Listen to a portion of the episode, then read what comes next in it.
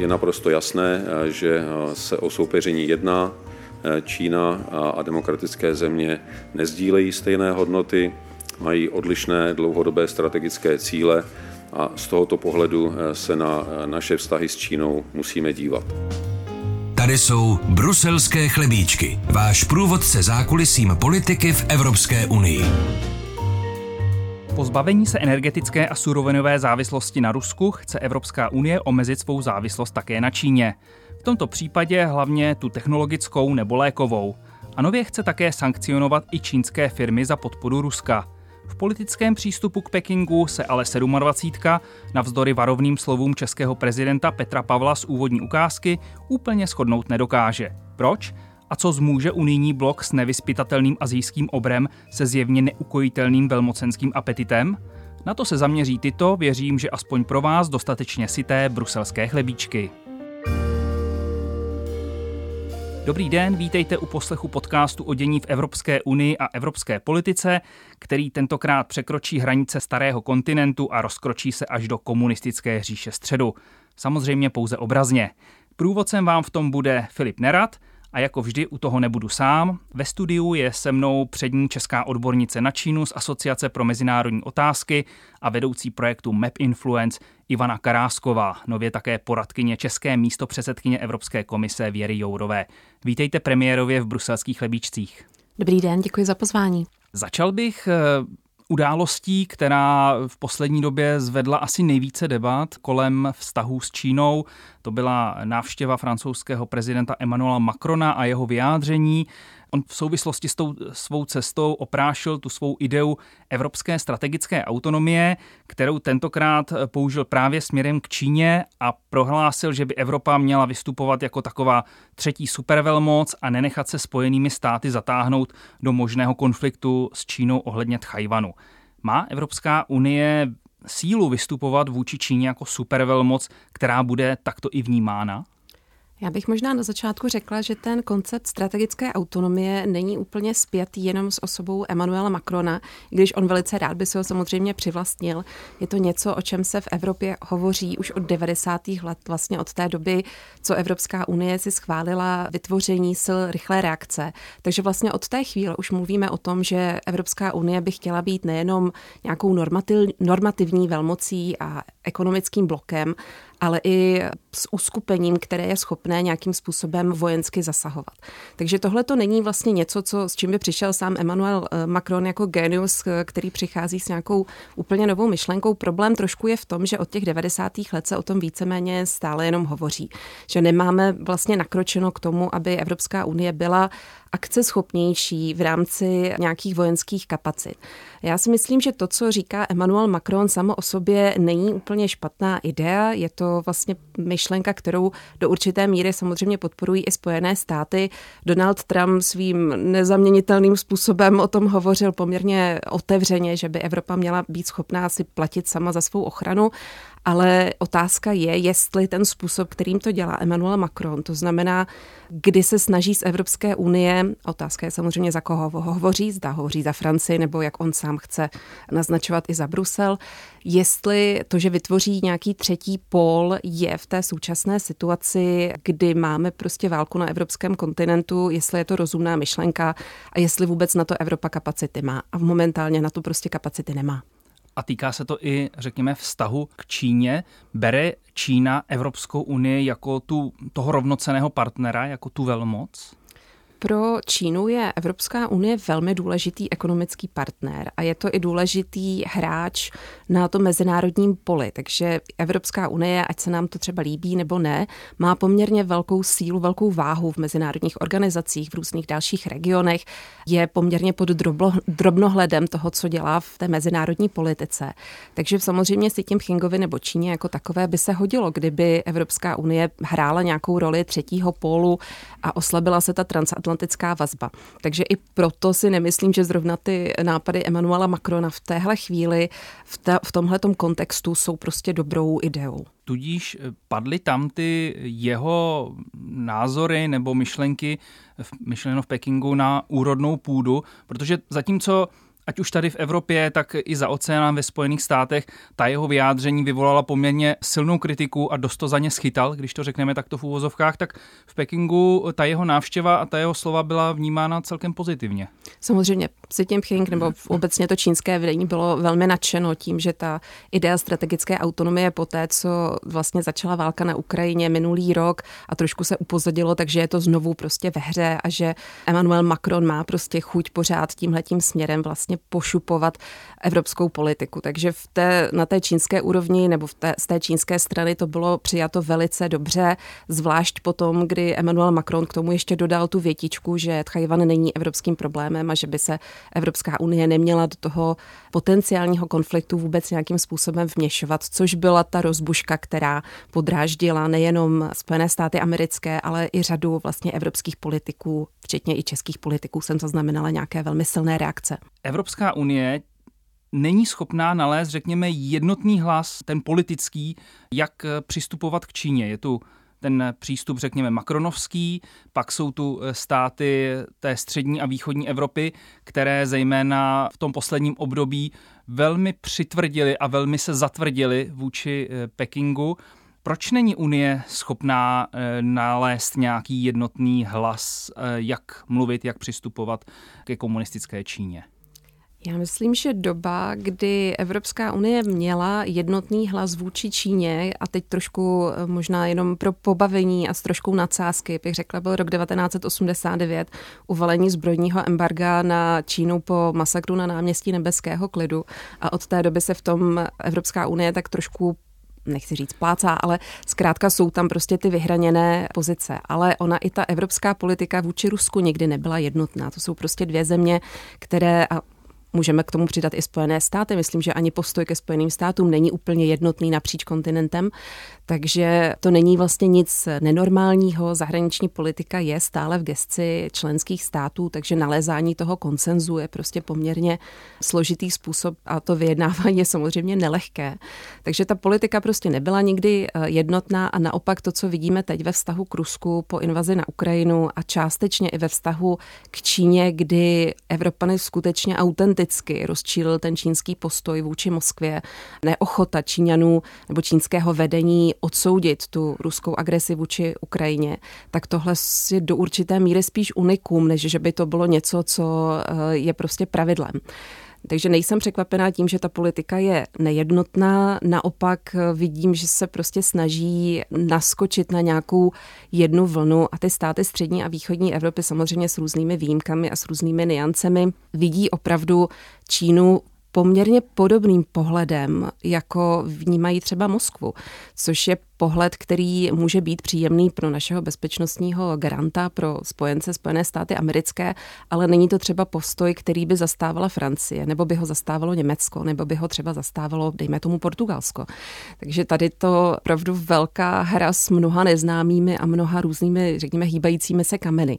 A je tu jen to jedno dělítko, které vy jste teď zmínila, to je to Rusko, nebo kde jsou ta dělítka, která rozdělují ten postoj Evropské unie a evropských států vůči Číně?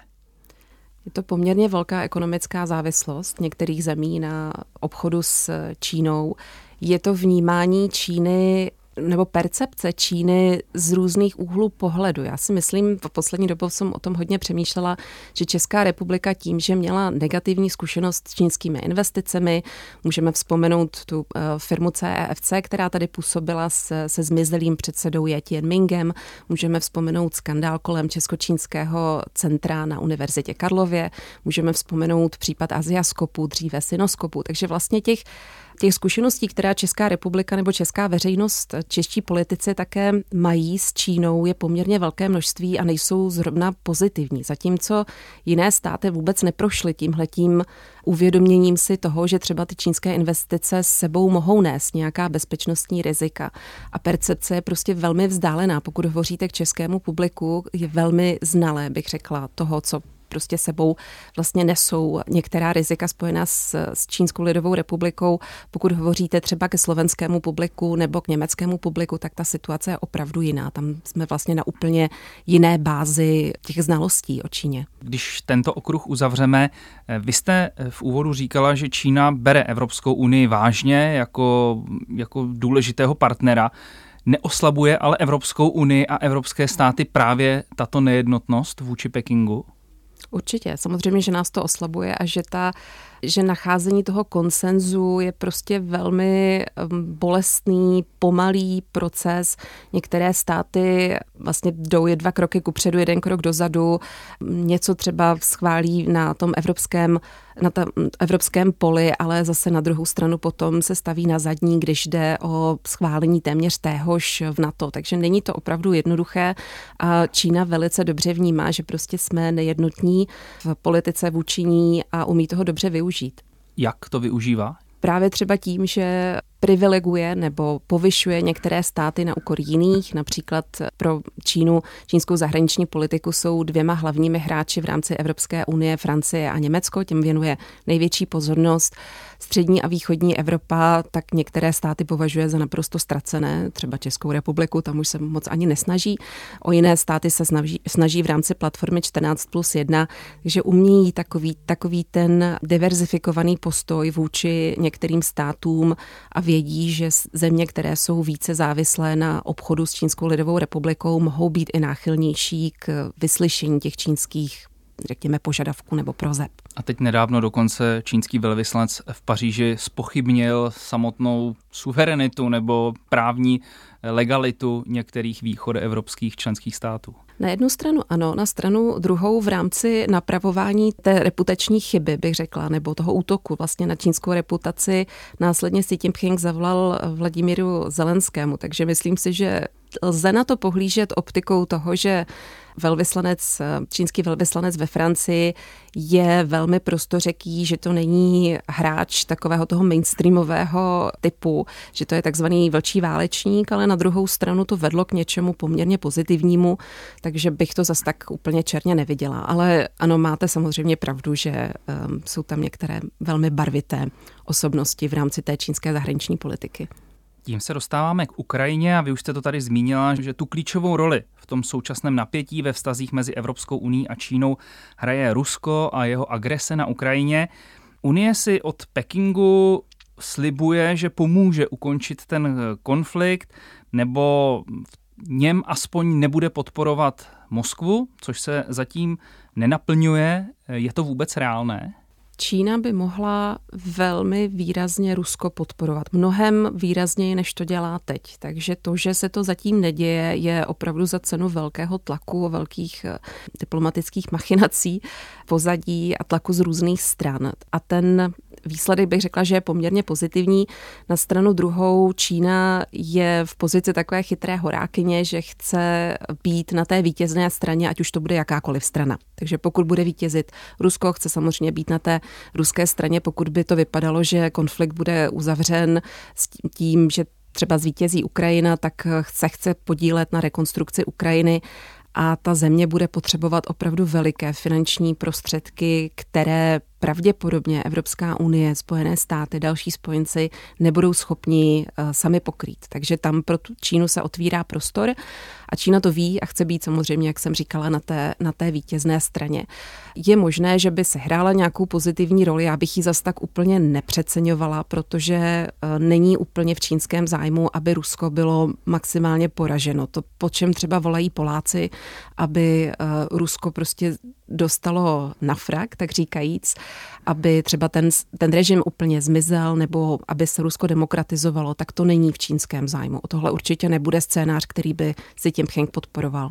Český prezident Petr Pavel, kterou už jsem tady zmiňoval eh, úplně na začátku a jehož slova zazněla úplně v úvodní znělce, tak ten se nedávno pro Politico Europe vyjádřil v tom, že čínském zájmu není tu válku v Brzku ukončit, že ona tam má své zájmy, čímž svým způsobem potvrzuje vaše slova, tedy je v zájmu Číny, aby ta válka se ještě prodlužovala, páchaly se tam ještě další škody, kterých by potom mohla Čína využít Potažmo eh, se na tom vysilovaly západní země a ona potom z toho mohla profitovat i na tom mezinárodním poli? Si nejsem úplně jistá, jak to pan prezident myslel, ale Čína netrvá na tom, aby došlo k nějakému rychlému ukončení válečného konfliktu za jakoukoliv cenu, přestože ona sama tam má samozřejmě geopolitické a ekonomické zájmy. Před válkou na Ukrajině vedly přes Ukrajinu trasy pásu a stezky. Měla tam prostě svoje zájmy ekonomické poměrně výrazné, vedly, vedly přesto eh, železniční koridory, kterými dodávala zboží do Evropy. Ale samozřejmě hledá nějaké okliky, nějaké další eh, varianty a z hlediska Číny je ten hlavní zájem na tom opravdu, aby její největší soused, který má nejdelší hranici, nebyl nepřátelský stát, nebylo demokratické Rusko, které by bylo třeba partnerem Evropské unie a Spojených států amerických. To je vlastně premisa, za kterou prostě Čínská lidová republika nepůjde a jakékoliv další varianty jsou varianty k jednání nebo varianty možné. Jak tedy číst ten 12-bodový mírový plán eh, Pekingu, pokud ho tak nazvem. Čínské ministerstvo zahraničí eh, ten plán představilo k prvnímu výročí eh, té ruské invaze a mluví v něm o, nebo obsahuje body jako respektování suverenity všech zemí, ukončení těch bojů a zahájení mírových rozhovorů. Zároveň by součástí toho mělo být řešení humanitární krize, zajištění bezpečnosti jaderných elektráren, podpora vývozu toho obilí, což je teďka hodně diskutované eh, téma, ale zároveň také ten plán obsahuje výzvu k ukončení jednostranných sankcí a podobně a také je tam ta zmíněná poválečná obnova. Jak číst tento čínský návrh?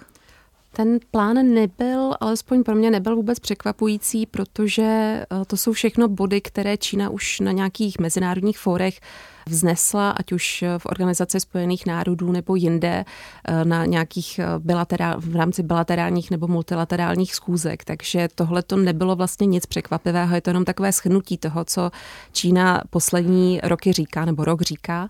Ona zkrátka chtěla pouze dát najevo, že by mělo s ní být počítáno jako s významným hráčem, což se také děje samozřejmě, a že by byla ochotná hrát nějakou roli mírotvorce právě proto, aby s ní bylo počítáno při té rekonstrukci Ukrajiny. Jestli ten plán sám o sobě je akceschopný, tak tady bych si dovolila pochybovat, protože, jak jsem říkala, je to jenom takové shrnutí čínské pozice, kterou dlouhodobě má a není, nepředstavuje to nějaký opravdu řekněme, návod na to, jakým způsobem by ten konflikt měl být, měl být ukončen a jak jaké to uspořádání by mělo být mezi Ruskem a Ukrajinou. Tudíž byste souhlasila s kritiky tohoto plánu, že tento plán má víceméně hlavně pomoci samotné Číně, jak se udržet ve hře, když to tak řekneme, než že by mohl nějakým způsobem efektivně pomoct k ukončení toho konfliktu to je zase otázka toho, eh, těch slov efektivně pomoci. Myslím si, že je dobře, že, že Čína se zavázala, že vlastně dala na stůl nějaké svoje schnutí, nějaké své teze, přestože, jak jsem říkala, není to nic překvapivého a teď je vlastně na té druhé straně, to znamená na straně mezinárodního společenství, aby se s tím nějakým způsobem vyrovnalo a pokusilo se třeba Čínu ještě více, více přesvědčit, aby akceptovalo spíš ten její pohled na konflikt, na válku na Ukrajině, než třeba ten ruský. Kromě politiky cukru Evropské unie vůči Číně tu máme teď nově i politiku byče. Ten jedenáctý balík návrhů sankcí eh, vůči Rusku obsahuje nebo zařazuje na sankční seznam i čínské firmy, a to z toho důvodu, že obchodem s Ruskem a dodáváním technologií dvojího užití umožňují Rusku obcházet ty sankce. V tom prvním návrhu se ocitlo celkem osm čínských firm, většina z nich je sídlících v Hongkongu. Pro některé z nich to není nic nového, protože už se objevily i na americkém sankčním seznamu. Z tohoto důvodu nemůže to odradit Čínu od toho, aby se nějakým způsobem pozitivně angažovala v tom konfliktu eh, když čelí sankcím a Peking už se velmi ozval a odmítl velmi hlasitě mm, to, že by jeho firmy měly být zařazené na, na, ten, na ten unijní sankční seznam? Já bych to četla jako dva signály. Jednak signál vůči Čínské lidové republice, kde to je varování. Jednoznačné, eh, že prostě Evropská unie nestrpí obcházení sankcí a že zatím se jedná o státní firmy nebo spo, spo, pardon, s pomočkou o soukromé firmy, což samozřejmě je otázka, co, co v tom čínském kontextu reálně znamená ale že by to prostě mohlo ještě přerůst v další, další sankce, pokud by prostě Čínská lidová republika si nedošlápla na ty svoje entity a nedodržovala sankč, sankční režimy. A za druhé to je signál samozřejmě i Spojeným státům americkým, protože ty sankce, aby fungovaly, tak musí být dodržovány z velkého množství zemí. Jakmile se vlastně z toho začnou prostě odpadávat země, které budou ochotny nad tím zavírat oči nebo umožňovat vlastně obcházení sankcí, tak ten sankční režim prostě nebude fungovat. Takže to jsou prostě dva takové signály, které jsou vysílány na obě strany. Jakým způsobem na to Peking zareaguje, je jiná otázka. Já si myslím, a já o tom jsem už žertovala mnohokrát, že pokud dáte Čínské lidové republice tři mož- různé možnosti, tak si neochvějně vybere tu špatnou. Takže bych si skoro myslela, že na to zareaguje um, agresivně, možná asertivněji, než asi by třeba si to téma jako takové zasloužilo a to vyvolá prostě další vlnu nějakých reakcí na, na, reakcí na evropské straně. Otázkou je, jestli tam ty firmy nakonec zůstanou i v té finální fázi, protože i Čína má v Evropské unii své spojence. Vy jste tady už několikrát eh, zmínila Maďarsko, které se už ukázalo jako ten v úvozovkách trojský kůň, který dokázal si vynutit stažení některých těch navržených, ať už lidí nebo entit, z těch eh, navržených sankčních seznamů, takže nelze vyloučit, eh, že ve finále tam žádná čínská firma nebude, nebo to je podle vás, když už Evropská komise vypustila tu informaci, že je tam zařadila, že by to, že by se tam nějaká čínská firma na té finální podobě toho 11. balíku neobjevila, to už byste vylučovala.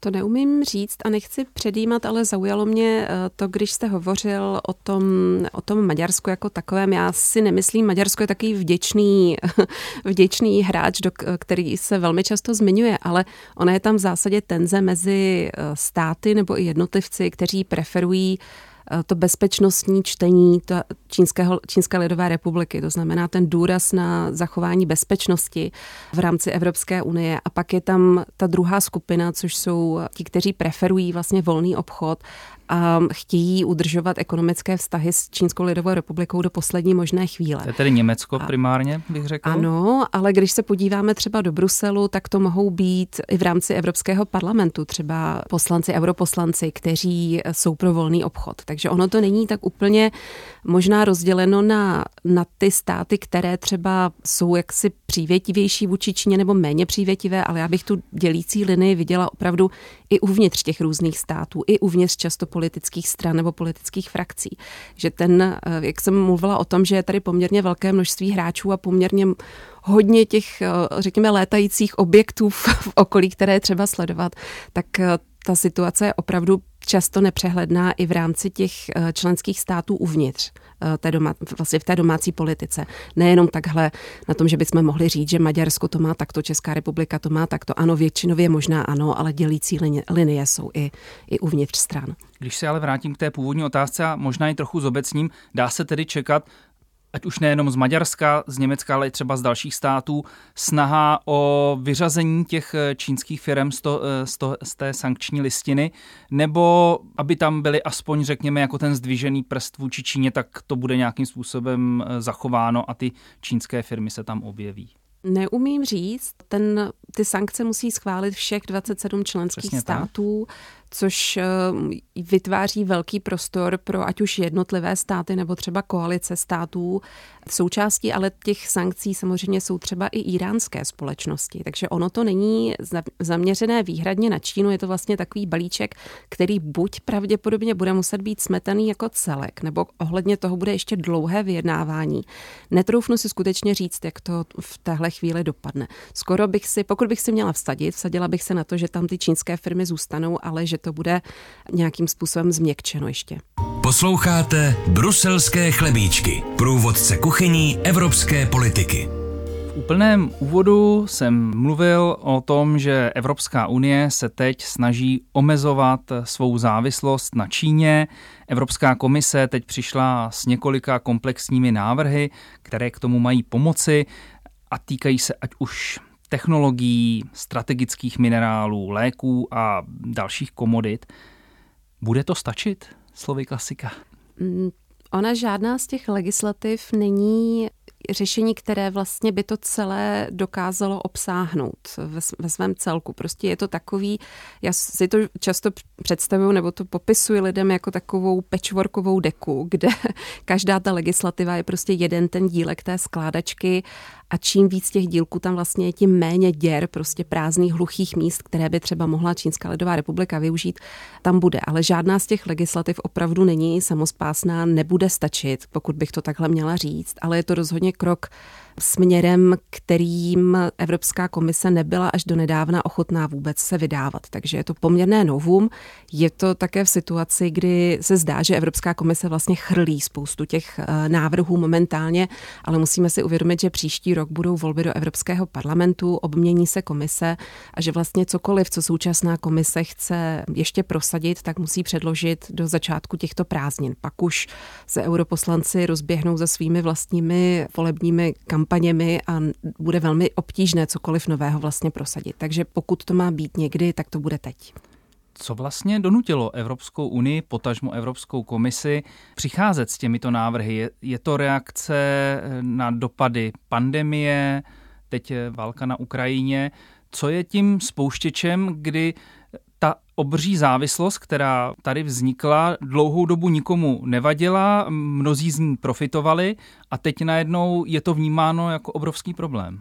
Těch impulzů bylo více. Jedním z nich byly určitě bezpečnostní otazníky nad čínskými investicemi do strategických odvětví. To byl vlastně začátek toho, kdy se začalo uvažovat o screeningu zahraničních investic, což byla legislativa, která byla jedna z nejrychleji vlastně připravených legislativ a poměrně rychle a víceméně splavně, splavně byla i přijata.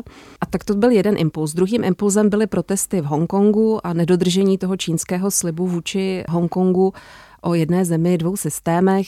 Třetím impulzem, který můžeme vnímat, byla situace ve Xinjiangu, porušování lidských práv ujgurské populace. Dalším impulzem pak byla samozřejmě pandemie covidu, kdy i velcí hráči a velké firmy si uvědomili, že vlastně mít všechny, všechnu výrobu soustředěnou v Číně, která procházela těmi nekonečnými lockdowny, že to není zase až tak dobrý nápad, takže začali diverzifikovat, začali vlastně investovat um, i do jiných zemí blíž Evropské unii, začaly se vracet některé společnosti do Evropské unie zpátky a tím posledním impulzem potom byla válka na Ukrajině. Takže ten celkový trend směřuje k tomu, čemu říkají analytici deglobalizace, k vyrábění v nějakých regionech, k bližšímu vlastně přiblížení toho odbytiště té um, finální výrobě. Aby si naši posluchači to dokázali představit, jak velká je ta velká eh, evropská závislost na Číně? Můžete jmenovat nějaké, řekněme, nejflagrantnější projevy té závislosti, kde to v Evropskou unii nejvíc pálí? Myslím, že je to ta hodně, hodně citovaná léková závislost, je to závislost eh, na některých koncových výrobcích, samozřejmě na tom, co se vlastně všechno montuje v rámci Čínské lidové republiky. Je to zdravotnický materiál, jak jsme viděli během pandemie, jsou to různé kritické suroviny a materiály, minerály, které se nacházejí v Číně. Takže je jich opravdu hodně, ale není to věc, která by byla do nějaké míry ztracena. Ono je samozřejmě možné prostě ty minerály třeba těžit někde jinde, ale problém je ten, že výroba je, nebo ta eh, těžba je velmi neekologická a je velmi drahá. Takže buď tady bude neekologická, ať už v Číně nebo někde jinde, v nějakých režimech, které nám třeba nemusí být úplně sympatické, anebo bude ekologičtější, ale bude velice drahá. V každém případě ten evropský koncový uživatel prostě zaplatí mnohem vyšší částku, částku než teď. Já jsem tady na začátku říkal, že vy teď působíte jako poradkyně místo předsedkyně Evropské komise Věry Jourové. Můžete posluchačům bruselských chlebíčků prozradit, v čem jí radíte, nebo jaká je vaše role v Evropské komisi? Prozradit to určitě mohu. Ono, když se řekne speciální nebo zvláštní poradkyně Paní místo předsedkyně, tak to vypadá, jako když jí radím úplně ke všemu, což není vůbec žádná pravda. Já jsem eh, poradkyní pouze pro jednu jedinou legislativu, která, se, která je součástí balíčku na ochranu demokracie. Je to legislativa, která má za cíl vnést větší transparentnost do finančních toků ze třetí zemí, třetích zemí. A já tam působím jako odbornice na čínský vliv, kterému se věnuji posledních sedm let a na čínskou zahraniční politiku, které se věnuje 20 let. Takže tohle, jsou, tohle je čistě jenom moje velice úzká agenda, kde se vlastně stýkám s týmem paní komisařky. My tady posluchačům musíme říct, že vy nemůžete prozradit žádné detaily z té eh, připravované legislativy, nicméně, když si zapnete bruselské chlebíčky příště, tak se možná víc dozvíte, ale to už nebudu víc prozrazovat. Ale když teď máte možnost nahlédnout za tu oponu práce Evropské komise, jsou tam názory lidí zvenčí vnímány pozitivně nebo brány pozitivně, protože někdy se mluví o tom, nebo Zejména kritici těch evropských institucí mluví o tom, že úředníci Evropské komise žijí v nějaké slonovinové věži odtržení od reality. Tak jak eh, z, toho, z té vaší zkušenosti teď eh, nové, jak funguje to, to přijímání názorů zvenčí a to propojení s tím vnějším světem? Tak ta moje zkušenost je zatím velice čerstvá, možná se mě zeptejte za měsíc a budu vědět asi více, ale zatím můžu říct, že to je pozitivní zkušenost v tom, kdy jsem často tázána, jsem tázána, teda musím říct, i mimo trošku tu svoji oblast, eh, kde pokud vím, tak eh, samozřejmě odpovím, co si o tom myslím, ale necítím se tam úplně, úplně jaksi silná v kramfelcích, protože to, jak říkám, není prostě moje oblast, ale je to na týmu paní komisařky, co se rozhodne z toho, co já jim vlastně říkám, co se rozhodne zakomponovat, co se rozhodne vlastně nepřijmout, to je prostě jejich eh, role, jejich zodpovědnost, nikoli, nikoli moje ale zatím ta zkušenost, jak říkám, je pozitivní a jde i často nad rámec vlastně té mojí velice úzce vymezené eh, specializace. Ale máte dojem, že to, co vy tam přinášíte zvenku, je nějakým způsobem akceptováno a potom zohledňováno v tom zpracování té, té dané legislativy? To určitě je. Já třeba bych si přála být mnohem tvrdší v některých věcech, eh, ale chápu, že prostě Evropská unie je velice složitý mechanismus a ani to, co vlastně vzejde jako návrh z Evropské komise, nemusí být finální verze, protože se k tomu budou vyjadřovat členské státy, budou se k tomu vyjadřovat Evropský parlament, takže na konci to může být úplně jiný návrh, než to, co vlastně teďka ten tým vytváří říká dnešní host bruselských chlebíčků, analytička Asociace pro mezinárodní otázky a expertka na Čínu Ivana Karásková. Díky moc za vaši účast v našem podcastu. Děkuji moc za pozvání. A jak jsem říkal, pokud vás téma, které jsme nakousli na úplný závěr, zajímá, tak si nezapomeňte bruselské chlebíčky pustit i příště. Ale ještě předtím tradiční krátký souhrn dalšího důležitého nebo zajímavého dění v EU, které by vám nemělo utéct. Eurokomisařka pro inovace, výzkum, kulturu a vzdělávání Mária Gabrielová má být tento týden jmenována novou bulharskou premiérkou. Pak bude mít týden na sestavení nové bulharské vlády, která má jedné z nejchudších unijních zemí přinést už dva roky nepoznanou politickou stabilitu. Její šance ale podle tamních analytiků nejsou valné. V Evropské komisi je Gabrielová zatím na neplaceném volnu. Pokud natrvalo zakotví v bulharské politice, bude Sofie muset navrhnout nového kandidáta nebo kandidátku do unijní exekutivy a ten nebo ta projít tradičním grilováním v Europarlamentu. Rok před evropskými volbami tak může obsazení kolegia komise a rozdělení portfolií v něm doznat změn. A když už jsme u personálních změn v komisi, ty se týkají také týmu místo předsedkyně Věry Jourové. Ten opustí její dosavadní opora Eduard Hulicius, který patří k nejužšímu kruhu spolupracovníků české eurokomisařky od jejich začátků v Bruselu. Hulicius se má jako člen vládní KDU ČSL přesunout do Prahy na ministerstvo zahraničí. Jako první o tom informovali seznam zprávy. Černínský palác má naopak podle Lidových novin brzy opustit jeden z architektů současné české evropské politiky, vrchní ředitel evropské sekce Jaroslav Kurfirst. Ten má podle zdrojů tohoto deníku zamířit na velvyslanecký post do Bernu. Jako někdo, kdo Jaroslava Kurfirsta zažil několik let jako velvyslance v Belgii, nemůžu než konstatovat dobrá volba.